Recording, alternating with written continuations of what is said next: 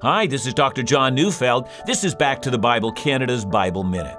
More is accomplished through prayer than we can ever imagine.